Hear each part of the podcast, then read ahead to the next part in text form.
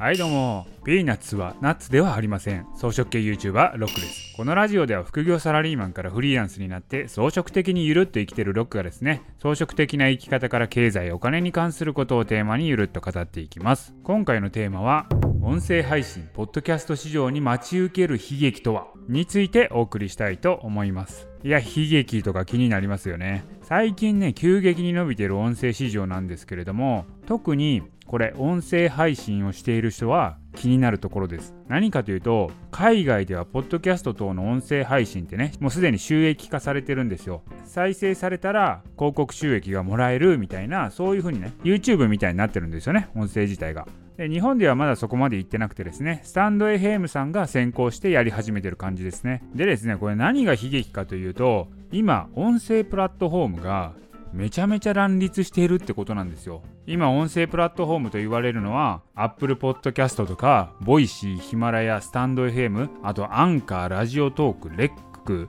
Spotify、スプーン、Amazon さんもポッドキャストを始めたので Amazon ポッドキャストとかですね。めちゃめちゃあるんですよ。多分ね、まだまだあると思うんですよ。で、これね、動画で考えると今は YouTube 一択ですよね。まあニコ動とか TikTok みたいなのあるんですけど、あれはまあジャンル違いなので、基本的には動画はね YouTube 一択なんですよ。でもですね音声プラットフォームはほぼ機能が同じにもかかわらずいっぱいあるんですよ。まあ唯一ねライブ配信機能があるかどうかっていうのは違いはあるんですけど基本的にはほぼ一緒。だからそうなるとどうなるかっていうことなんですけどリスナーが分散しちゃうわけなんですよ。要はですねリスナーがいないと配信者側ですね十分な再生数が得られないので配信の収益も分散しちゃうわけなんですよね。だから動画っていうのは YouTube にみんな集まってるので YouTube 視聴者がいっぱいいるわけなんですよ。そこに動画配信できるんでそれなりの再生数が稼げると。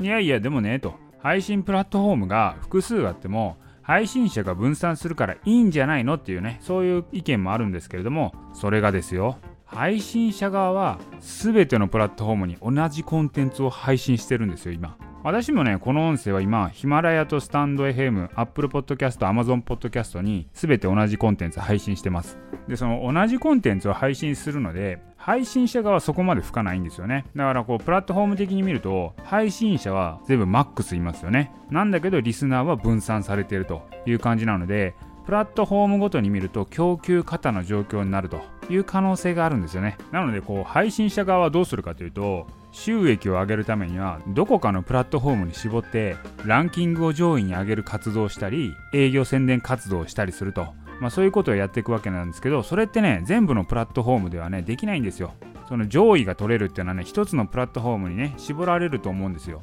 私もですね今複数プラットフォームに配信してますけれどもフォロワーさんに紹介するときにどこかのプラットフォームに絞らないといけないんですよ同じものを配信してるので全部見てねっていう風にはいかないのでどっかに絞らないといけないと。こう今後ね音声配信が収益化される時が来たとしてもこうまともに収益が取れるっていうのはまあ絞った一つのプラットフォームになると思います。でもですね、その一つのプラットフォームから得られる収益はユーザーが少ないのであまり収益は得られないっていうね。まあね、まあ、悲観的に見たらこんなことも想像されますと。はい、でもですね、まあ、そんなに収益が上がらなければ撤退者が増えていくので供給側が減ってですね時期にですね均衡は取れていく可能性はあるんですけどねまあなのでおすすめなのは、まあ、装飾系資産をいつも作りましょうってね言ってます通り音声に絞って全力で向かうというよりは10年後ぐらいを見据えて10年間コツコツ継続できるように積み上げていく感じがいいと思います。はい、ということでね、今回は音声配信、ポッドキャスト市場に待ち受ける悲劇とはということでお送りいたしました。今回の音声は以上です。